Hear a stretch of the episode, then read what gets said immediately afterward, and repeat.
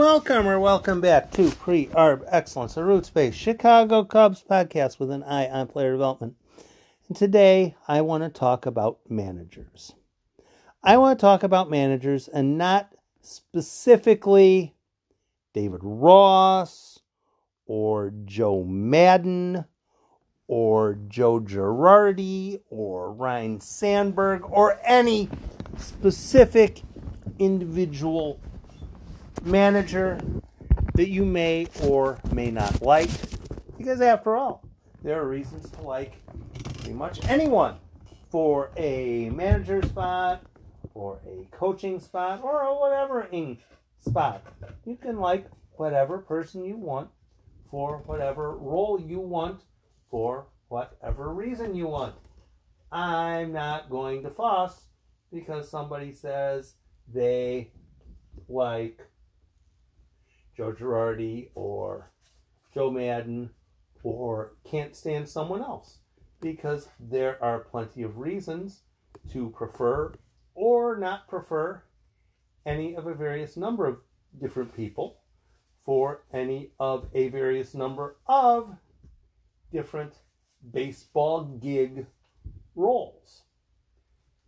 I'm going to talk about managers because quite a few people seem to think that getting the manager spot correct is very, very important, irrespective of how good the team is.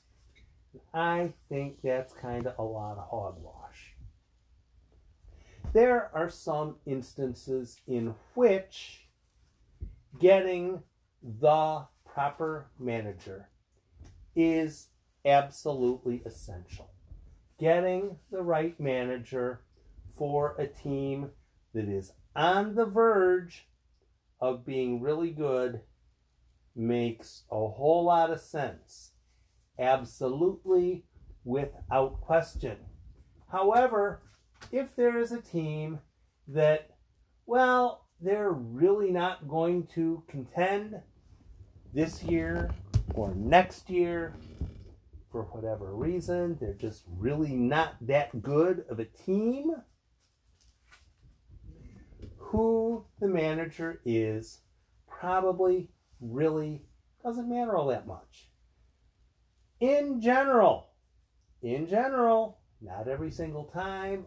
No, I don't have numbers to technically back this up completely, at least to the extent that some people might demand it be backed up to. Managers are about a wash. Managers are about a wash.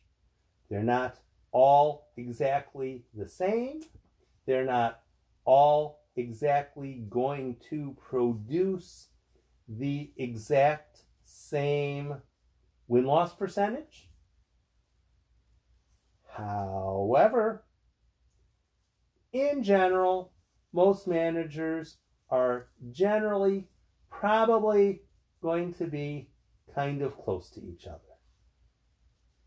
And to that extent, if you have this manager who's going to win, oh, let's say half a game more than this other manager over the course of a season. And somebody else, if you plug him in, he ends up winning a game and a half more than the other manager. A lot of times, that's just going to be random stuff. Because, um, first off, how are you truly going to assess that? Because there's I guess you can assess it based on did his calls to the bullpen work? That you could probably assess. When such and such manager went to the bullpen, did his relievers come in and get outs, get the job done, help the team win? That you can assess. But I don't know how much you actually should be putting that on the manager. Because when the manager comes out and signals for the right hander to come in out of the bullpen, and the right hander comes in out of the bullpen and serves up a hanging slider thigh high, and the hitter ropes it up into the third deck, how's that the manager's fault? The manager called in the pitcher expecting the pitcher to make a good pitch. The pitcher didn't make a good pitch. That's not the manager's fault. The manager did not do that. The pitcher did. I don't really grasp how you are assessing. You know, eh,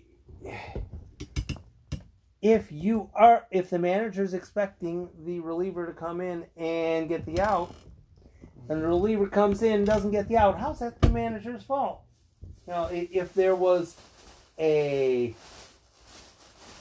sometimes there might have been a logical other pitcher to go to, but too often fans disregard that uh, pitchers are humans, and oftentimes it's a good idea to not overuse the leverage reliever.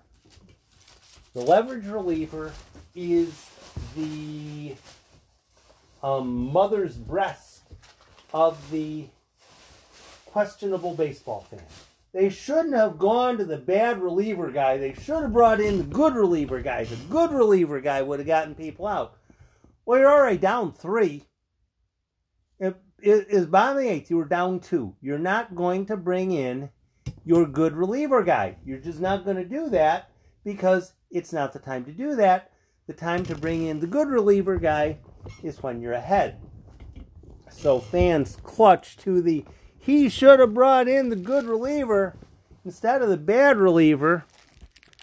And if he would have brought in the bad reliever, or if he wouldn't have brought in the bad reliever and he brought in the good reliever, we would have had a chance to win. Well, yeah, but part of the having a an entire bullpen is you're going to let the pitchers who are not doing well still pitch. You're not going to nail a guy to the bench in the, in the bullpen because he's had a couple of bad outings. Just like um, Ian Happ is in a bit of a slump. That doesn't necessarily mean that the Cubs are going to nail him to the bench in I, I, nail him to the bench uh, for the rest of the season. They want him to have a chance to show if he is going to snap out of his slump and some people who are very, uh, I'm going to blame the manager, are going to blame the manager because Ian Happ is struggling. Well, that's not the manager's fault. The manager ought to let Ian Happ play once in a while. Now, as of today, Johneshwy Fargas had a decent day. So, should Johneshwy Fargas play more? Now, that's an interesting question. Should Frank Schwindel play more? He had a decent game. If you start playing the bench more, then that means some of the regulars will sit out more often. Managers over the course of a season are not going to make a huge, significant difference. One of the best managers I can remember in my years of following baseball was Sparky Anderson. He'd generally have a really good team, and he would generally get good results from his really good team. And for some people, that looks kind of uh, basic, obvious, whatever term you want to use. Well, of course he's going to win because he's got a good team. But then when he did have a team that wasn't really all that good, he'd still generally manage to get a decent uh, production from him.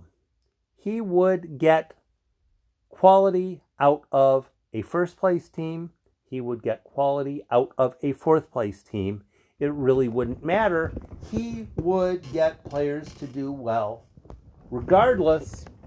And quite often at the end of the year, wow, Sparky Anderson's team did really good this year. I didn't necessarily expect they'd do good this year because they don't have Johnny Bench and they don't have Joe Morgan. Sparky Anderson was a good manager. So, as we bring it a little bit more close to home, David Ross, when people discuss, is David Ross a good manager? A lot of times people default to no, this guy is a terrible manager, unless, of course, they have like stock invested in him, a stock, um, stock shares of the manager owned. You know, if somebody has like 600 shares of David Ross stock, they're going to defend him to the bitter end. Um, you can defend him, you can oppose him. I, there are some moves that he made. Tonight, he decided he was going to go with Manny Rodriguez as a closer. Hey, cool, wonderful. Used Adam Morgan in the seventh inning. I wouldn't have necessarily done that, but it worked. And then he brought in Codi Heuer in the eighth. And he's starting to organize his bullpen as far as this person in this role, that person in that role, that person in that role. And that's exactly what a manager should be doing in regards to his bullpen. Now, if he decides that Codi Heuer is his eighth inning guy and Manny Rodriguez is his ninth inning guy, and the Cubs go into the White Sox series and the Cubs hold a lead going into the seventh inning, and the White Sox jump all the heck over Codi Heuer in the eighth inning. Is that David Ross's fault?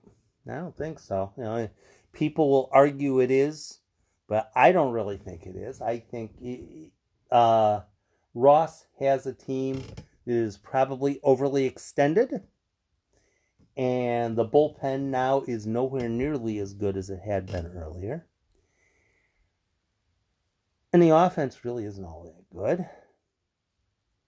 It's really difficult to assess what David Ross's team that he currently has should be producing. Really tough call in my my view. Know, what, this team to the end of the season, what is this? Uh, you know, 360 team, a 380 team, a 420 team, 440?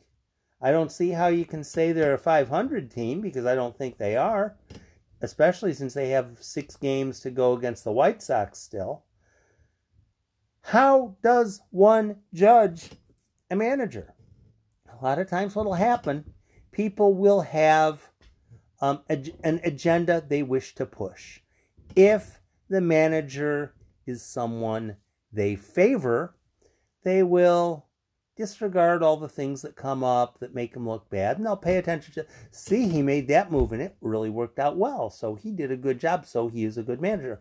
But if it's a guy that they don't like if it's a guy they want to criticize regularly when he makes a good move well we're going to disregard that one because that doesn't further our agenda. But this other move that he made that backfired that cost him a game we are going to examine that one closely and aggressively bring it up whenever we possibly can because it makes them look bad. Managers are a wash. Managers are generally a wash, and it's getting more so because teams aren't interested in having managers making manager decisions teams generally don't want managers making manager decisions. In general, bunting costs outs, costs runs, costs games. In general, bunting is bad baseball, bad practice. That is something that old school baseball fans hate to hear, and it brings a rift between older baseball fans and newer baseball fans because newer baseball fans hate bunts.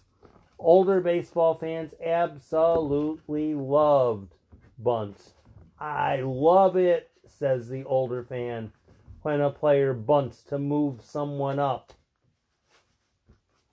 Newer fans, no, that's kind of actually really bad baseball because you give away an out. I'm in between. Most of the time, bunting is probably very bad baseball. There are times when it's probably a good idea, or at least not a terrible idea. For instance, if your batter is capable of laying down a bunt down the third baseline, and let's say there's a runner on first base, and the third baseman is playing four steps behind the base at third. You can lay down a bunt, and if you can place it anywhere good at all, that's a single. And if you can take a single, there are times when that is a benefit. Now, if you're bunting for a sacrifice and the goal is to make an out by a batter, the batter had better be a pitcher because generally it's bad baseball. Again, there are exceptions. General managers now want managers who are not going to play small ball.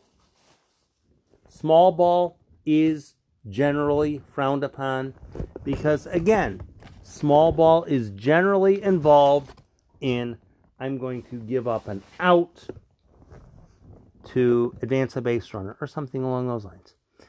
And some fans truly, truly, truly love the small ball angle of baseball, but executives now do not. Executives now do not like small ball even remotely. They'd rather have the executive and go out and get players who are going to hit doubles and triples, well, doubles and home runs, draw a bunch of walks, and if they strike out, oh well. That's the way baseball is generally tending toward, and it makes baseball kind of unwatchable some days, frankly. Managers are generally incidental. If you go back in time and pick out a really bad team, a really really bad team, let's say 1973 Padres bad, really bad. Probably the reason they were a really bad team is because they had really bad talent. If a team has really bad talent gets off to a really bad start, they will probably be a really bad team. It's not because of the manager it's because they are a really bad team. And sometimes fans don't want to say, my team that I am following is a really bad team, and my executives made a whole bunch of really bad decisions, and they're really bad at drafting and all that kind of stuff. Managers are generally incidental. If you plug in an average, ordinary manager who knows when it's the proper time to bring in the left handed specialist reliever or the setup man in the eighth inning or any of that kind of stuff. The manager who knows the basics of baseball. He'll generally get a normal result out of his team. Possibly, possibly, possibly. A manager here or there will be able to inspire his team to fight on and push and win games they shouldn't. But they will probably also lose games that they should that, that they shouldn't. Um the manager who pushes his team is really popular with the how to say it older fan I like this guy because he's pushing to have the regular guys in the lineup most of the time. He's not wasting his time playing the bad players on the team. I like this manager because he's doing that. However, as soon as the superstar gets injured because he's played 17 games in a row and never gets any days off, then, then the fan doesn't necessarily say, wow, maybe my manager was wrong teams generally play to the level that they should. Sometimes managers get a whole lot more out of a squad than they ought to.